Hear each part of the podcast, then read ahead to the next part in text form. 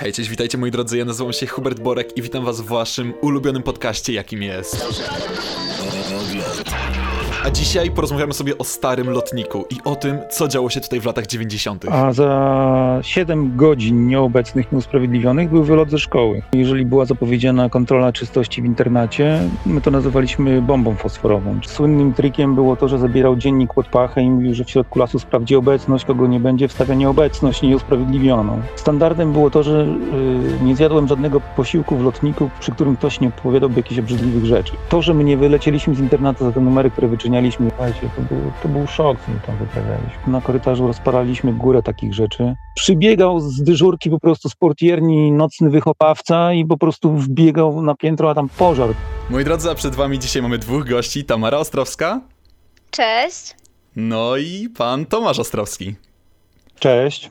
Pan Tomasz jest absolwentem naszej szkoły, bo maturę zdobył w roku 94, jeżeli się nie mylę, więc to jest kupa czasu e, i był jeszcze w tej starej, starej wojskowej lotnikowej szkole. Więc posłuchajmy, jak to wszystko wyglądało. No i moi drodzy, dzisiaj mamy dużo pytań, które odrobinę mm, będziemy się starali wsiąknąć w te stare warstwy lotnika. Jak to kiedyś wyglądało? W jaki sposób wyglądał na przykład internat? E, czy jedzenie na stołówce było tak samo niedobre? Jeżeli chcecie się tego wszystkiego dowiedzieć i nawet więcej, zostańcie z nami i słuchajcie. Miłego słuchania. No to moi drodzy, chyba zacznijmy od pierwszego pytania. Jak to w ogóle taki, jeżeli nasza rutyna dzisiejsza, mm, kiedy chodzimy do lotnika, to jest, wchodzimy, szafeczki, e, wchodzimy na lekcje, znowu tutaj przerwy, wszystko w zegarku, punktualnie. Jak to kiedyś wyglądało? Czy to bardzo się jakoś różniło? Czy, czy te wszystkie jakieś jakby metody e, przeprowadzania lekcji były diametralnie inne? Jak to jest? A raczej jak to było? No, musimy zacząć od tego, że się szkoła bardzo zmieniła. My wtedy byliśmy szkołą wojskową. Wiązało się to z tym, że wszyscy mieszkaliśmy w internacie. Taki był obowiązek nawet dla osób, które były z Zielonej Góry. I y, wyglądało to w ten sposób, że y, w obu budynkach tylko na końcach korytarza było po jednej, po jednej klasie, więcej nie było sal lekcyjnych. Także Wow! te, wszy- te wszystkie klasy, które są teraz na długości korytarza, na długości budynku, to są przerobione z pokoi w internacie. Nie wiem, czy to jest widoczne, już nie pamiętam, jak to wygląda teraz w klasach po oknach, bo to było zawsze tak, że było jedno duże okno na środku i takie dwa skrzydełka, można powiedzieć, po bokach. No i tak naprawdę wtedy nas, nas było dużo w internacie. E, I byliśmy, tak jak powiedziałem, szkołą wojskową, czyli po pierwsze byliśmy umundurowani przez szkołę, byliśmy zaopatrzeni przez, przez szkołę w podręczniki, przybory szkolne i tak dalej, i tak ale wiązało się to też z tym, że mieliśmy podpisaną e, umowę, taki cyrograf, że mm, jesteśmy zobowiązani do pójścia na studia na, na e, szkołę oficerską, kontynuować karierę wojskową. Jeśli byśmy tego nie dopełnili, byliśmy zobowiązani do zwrotu kosztów mieszkania w internacie za 4 lata, tych wszystkich e, kosztów umundurowania, książek, zeszytów, etc. Więc to było dosyć e, takie jakby ciążące i, i przygnębiające. I wpadaliśmy w taki od razu tryb musztry typowo wojskowej. Na dzień dobry, Hmm. jak tylko przyjechaliśmy do internatu, to chłopcy ze starszych roczników nas okradli z trzepaczek do dywanów. E, taki, oczywiście oni przychodzili, po, pożyczali, ale po pierwsze ich nie pamiętaliśmy z twarzy po pięciu minutach, kto to od nas pożyczał, a po drugie, nawet jakbyśmy pamiętali, to by było strach się po prostu o to upomnieć. A to było tak, że każdy pokój miał jakby no, stan sprzętów, za który odpowiadał. I to między innymi była ta słynna trzepaczka, którą każdy sobie wyrywał. E, Byliśmy zobowiązani do utrzymywania mm, porządków takich e, na co dzień, a oprócz tego każdy e, rocznik i każdy, że tak powiem, kawałek internatu podzielony na jakieś tam sektory pokoi miał y, obowiązek utrzymywania e, porządku na częściach wspólnych, czyli było na przykład fletorowanie korytarzy w jakichś tam odpowiednich częściach, e, sprzątanie zewnętrznych części szkoły, także tam to wszystko było świetnie utrzymane w czystości. No i jeszcze nas to czy, y, oczywiście bardzo przerażało na początku, bo oczywiście wychowawcy próbowali nas zastraszyć, więc y, na każdym porannym apelu, aha właśnie, m, budziliśmy się, była mm, zaprawa poranna, czyli takie jakieś tam ćwiczenia ogólnie zbiorowe. Czasami były, czasami nam odpuszczali. ale zawsze to i tak kończyło się apelem tuż y, przed rozpoczęciem zajęć, czyli w dwuszeregu zbiórka całego piętra w internacie, każdy tam osobno się zbierał i wychowawca w internacie czasami przychodził na to też y, dyrektor odpowiedzialny za, za internat, pułkownik Dratwiński, który też czasami robił testy białej rękawiczki nie, niezapowiedzianie i to, no, i to bardzo bolało, ale szybko poznaliśmy okay, takie... musztra była. Tak. No okej, okay, a w takim razie były jakieś konsekwencje za nieprzestrzeganie zasad, za niedopełnianie swoich obowiązków? E, no kary były, bo było przedłużanie po prostu obowiązku i, i wtedy się cieszyła na przykład następna grupa, która miała przejąć dany rejon i jeżeli my czegoś nie dopełniliśmy, nie doczyściliśmy, no to jakby mieliśmy to obróbki nasz kolejny z grafiku wynikający rejon, plus ten, który nam został niedoczyszczony, że tak powiem. To było jedna z kar. Hmm, czyli dopóki się nie nauczyliście, tak. mieliście wydłużone obowiązki. Tak, mało tego. Na porannym apelu było czasami sprawdzane, czy guziki w mundurze wszystkie są dobrze przyszyte. Jeżeli któryś się urwał od szarpnięcia, to trzeba było go szybko przyszyć i zdążyć jeszcze na ten apel. Y, były sprawdzane fryzury. Jeżeli nie odpowiadała długość włosów i dało się za, za, te włosy chwycić i wytargać gdzieś tam przy uszach czy tam na karku. Ale to oczywiście tak w pierwszym roczniku, w pierwszych miesiącach, potem już tego nie było, ale tak na początku było. To było, że masz gonić do fryzjera i wrócić na lekcję, zdążyć się ostrzyć i wrócić na lekcję. A tak jak powiedziałem, byliśmy zobowiązani tym cyrografem. Za, jeżeli byśmy zostali wydaleni ze szkoły albo nie ukończyli tej szkoły, to trzeba było zwrócić koszty. Tak, a za 7 godzin nieobecnych, nieusprawiedliwionych był wylot ze szkoły. 7 godzin, nie 7 dni. Także, wow. wow.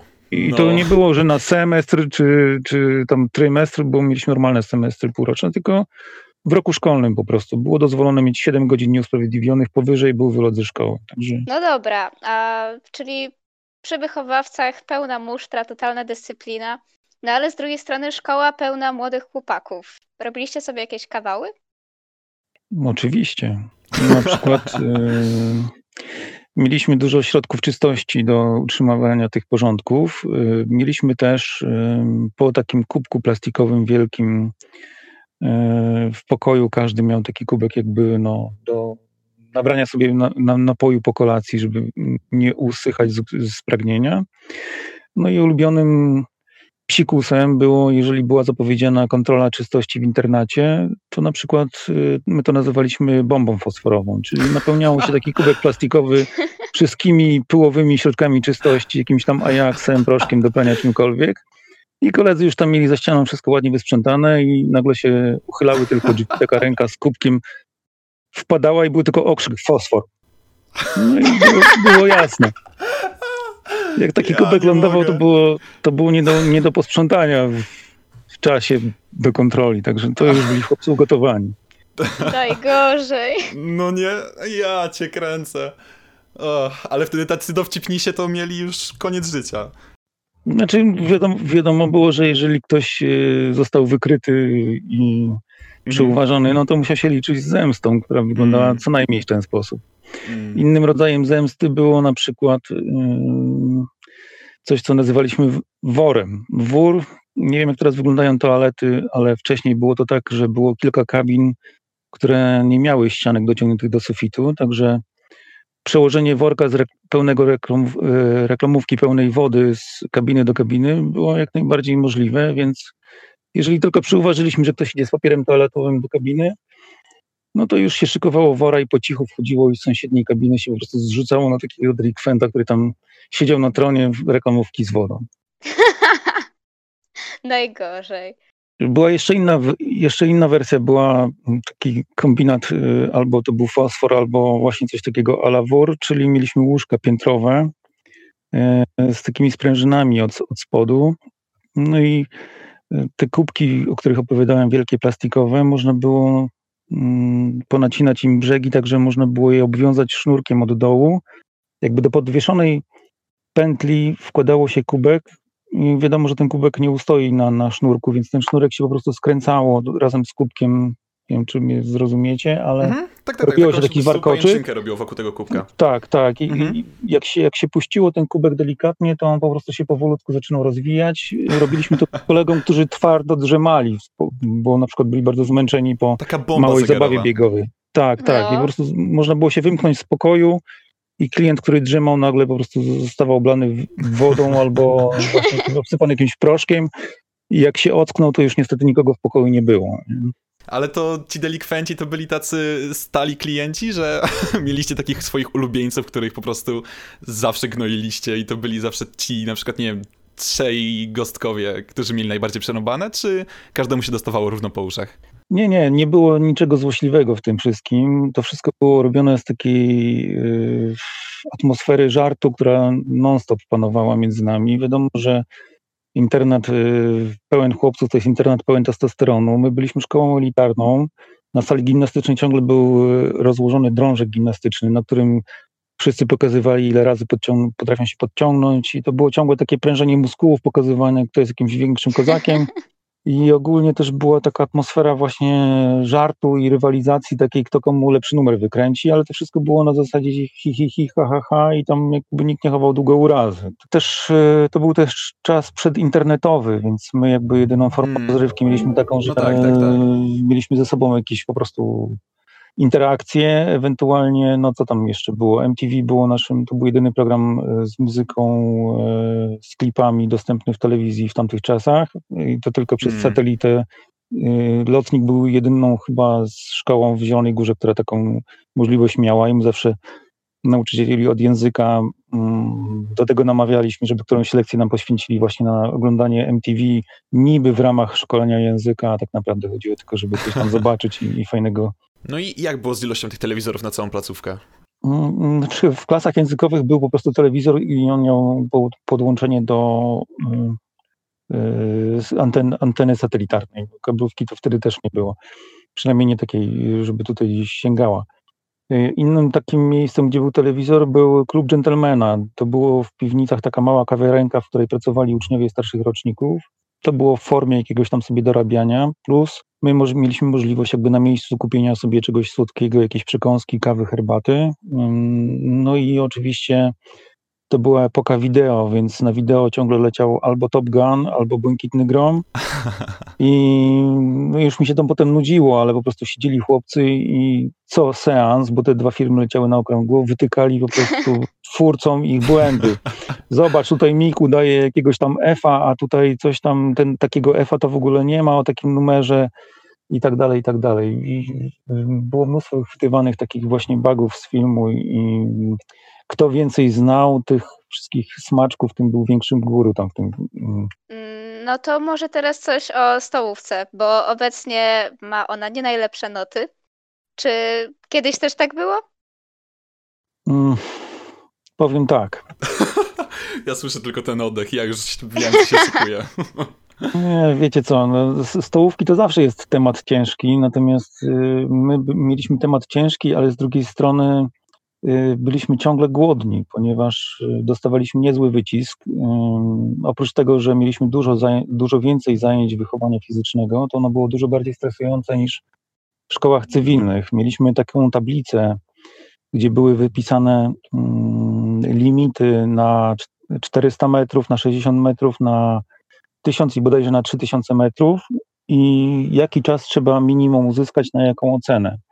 Jak opowiedzieliśmy chłopakom z samochodówki spotkanym na, na stadionie lekkoatletycznym, na, na właśnie na, na testach, na sprawdzianie o tym, jakie mamy limity, to oni nam powiedzieli, że nasz limit na, mierną u nich jest na szóstkę. No i powiem wam, że no, to, to, no, to WF-y to była zawsze ciężka sprawa. Górka charakterów to słyszałem, że też tam gdzieś y, mieliście okazję zobaczyć, pobiegać no, w ramach zajęć WF. Y, Temat zajęć mała zabawa biegowa, czyli bieganie pod kisielin. Tak jak wspominałem o tym, że było 7 godzin nie, nieobecnych nieusprawiedliwionych, no to e, słynny major Ćwicz, y, No, pan Urbaniak niestety już nie pracuje u nas od ale, roku ale Tamara szkolnego. miała okazję go poznać, więc pewnie część uczniów wie o kim, im, o kim mówię. No to robił nam właśnie bieganie czy laton, czy latem, czy zimą przez 90 minut po prostu biegania po lesie, czasami z górką charakterów, czasami bez. No i jego słynnym trikiem było to, że zabierał dziennik pod pachę i mówił, że w środku lasu sprawdzi obecność, kogo nie będzie, wstawia nieobecność nieusprawiedliwioną. Więc po prostu nie było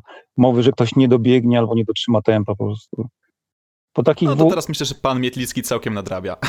Po, po takich WF-ach, słuchajcie, apetyt był na wszystko. Cokolwiek by nam na tej podstałówce nie podano, to aha, z, z takim starym numerem, który nigdy na nikogo nie zadziałał, było, że staraliśmy sobie nawzajem obrzydzać posiłek w trakcie, żeby mhm. ktoś zostawił swoją porcję, żeby można się było do tej porcji przystać. Więc po prostu Standardem było to, że y, nie zjadłem żadnego posiłku w lotniku, przy którym ktoś nie opowiadałby jakichś obrzydliwych rzeczy. Nikt nigdy z posiłku nie zrezygnował, ale pamiętam, że przez 4 lata to się przejawiało, że zawsze przy posiłku, jak leciała jakaś gadka, to jakaś taka obrzydliwa. Szczytem obrzydliwości było to, że mm, z wielu takich starszych kucharek, na, którym, na których nie było co tam oka zawiesić, to była taka pani Ewa, która była tam w wieku tam 20 parę, więc na nas chłopców takich z testosteronem działała mocno. I ona często żyła gumę i, i któregoś razu po prostu dostaliśmy galaretę i w tej galarecie była zatopiona guma do rzucia. To, to pamiętam taki szczyt obrzydliwości. No.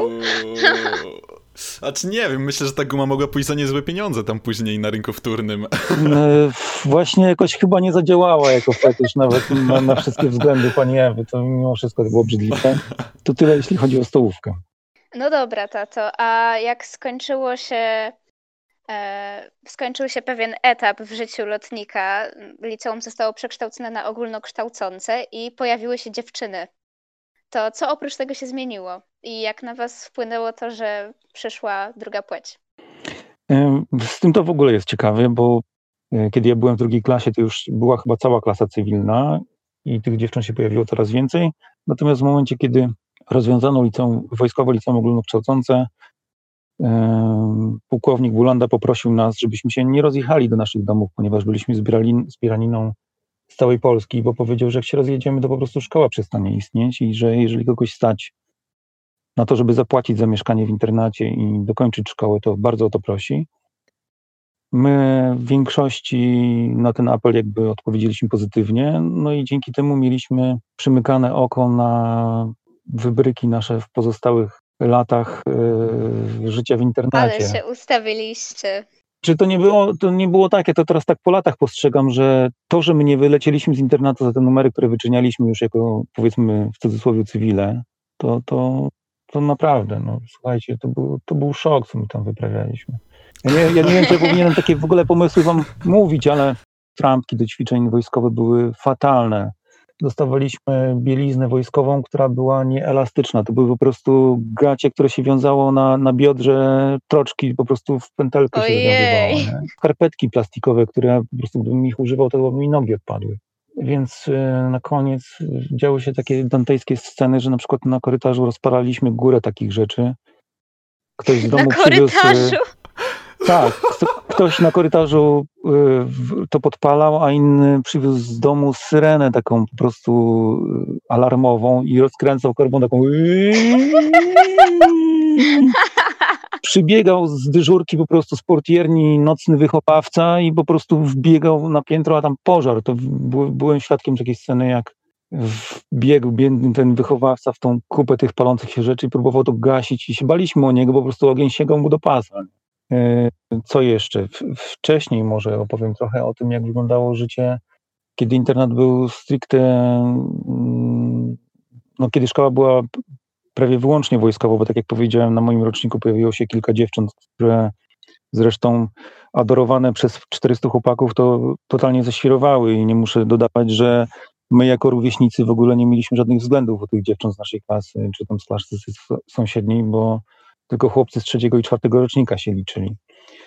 E, oczywiście w takim, e, w takim środowisku typowo męskim, naładowanym adrenaliną, mimo tych wszystkich zajęć e, intensywnych z wychowania fizycznego, wielkim powodzeniem cieszyła się oczywiście si siłownia i tam też wielu chłopców próbowało sobie jeszcze muskulaturę poprawić. To były czasy, kiedy jeszcze nie było żadnych odżywek dla sportowców ogólnie dostępnych.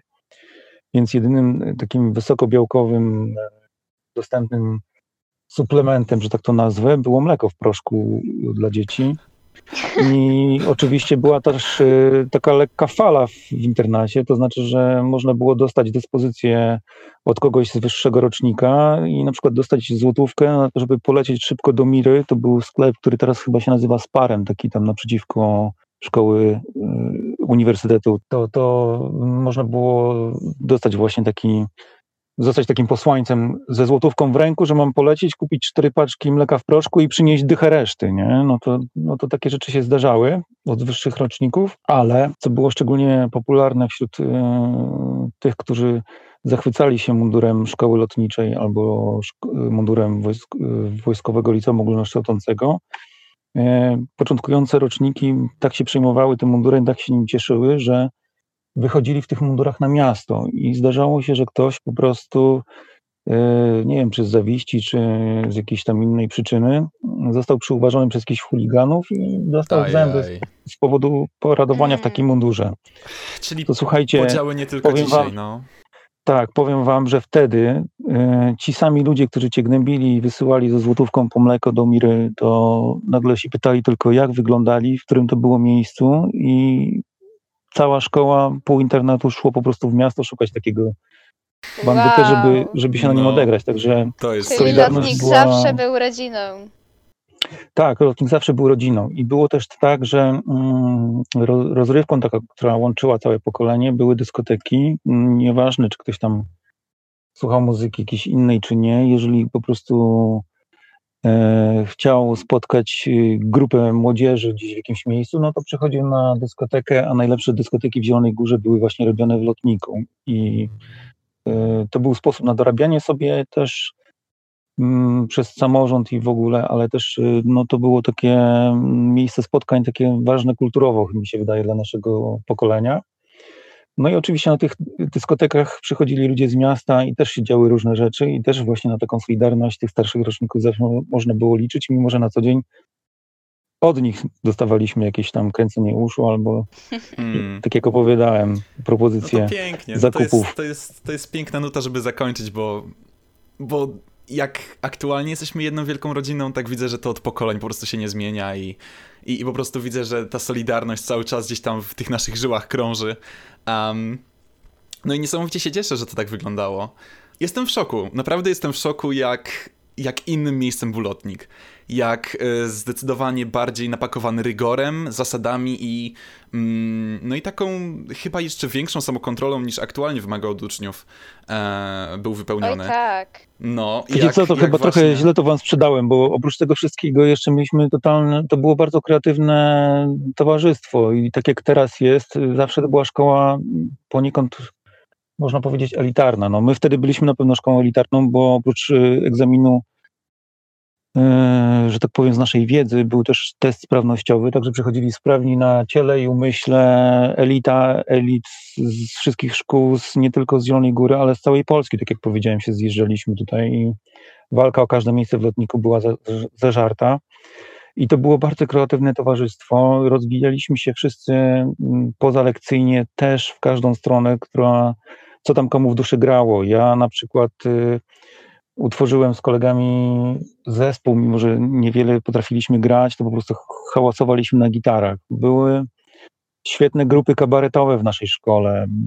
No, tak jak powiedziałem, byli ludzie, którzy zajmowali się od A do Z um, robieniem dyskotek pod względem jakby organizacji od strony finansowej, porządkowej, DJ-skiej, oprawy, to wszystko też było na najlepszym poziomie w Zielonej Górze. Wygrywaliśmy z profesjonalistami, y, z jakąś konkurencją z miasta. Także no, tych pól do popisu było dużo. Wychodziła GAPA, czyli pismo szkolne nasze, taka gazetka, także Mm, czyli po prostu była ta moc grupa... lotnika cały czas tam tętni po prostu w nas i Była grupa i która robiła mm. wideokroniki, chodziła z kamerą i tak dalej. Te, te rzeczy były wtedy praktycznie niedostępne, a mimo wszystko korzystając z e, pieniędzy e, z wojska, my takie rzeczy mieliśmy i z tego korzystaliśmy, także... No pionierzy, pionierzy, po prostu pionierzy. Jedyni no w swoim rodzaju i po dziś dzień wyjątkowi. Proszę pana, dziękuję panu serdecznie za czas, który pan nam poświęcił, za te niesamowite historie, za te wręcz absurdalne jakieś um, sytuacje, które tam się działy, pożary, powodzie. To te wszystkie pakiety przeładowane emocjami i wspomnieniami. E, serdecznie panu za to dziękuję. E, dziękuję ci Tamara, że byłaś tutaj ze mną i że, i że razem przeprowadziliśmy Dzięki, ten wywiad. I chciałbym podziękować Wam, słuchacze, że tutaj jesteście co piątek i że w kolejny piątek także się widzimy. E, oczywiście na Waszej ulubionej platformie streamingowej Spotify, Google Podcast, gdziekolwiek tego słuchacie. Trzymajcie się, miłego wieczoru. Cześć. Cześć. Pa!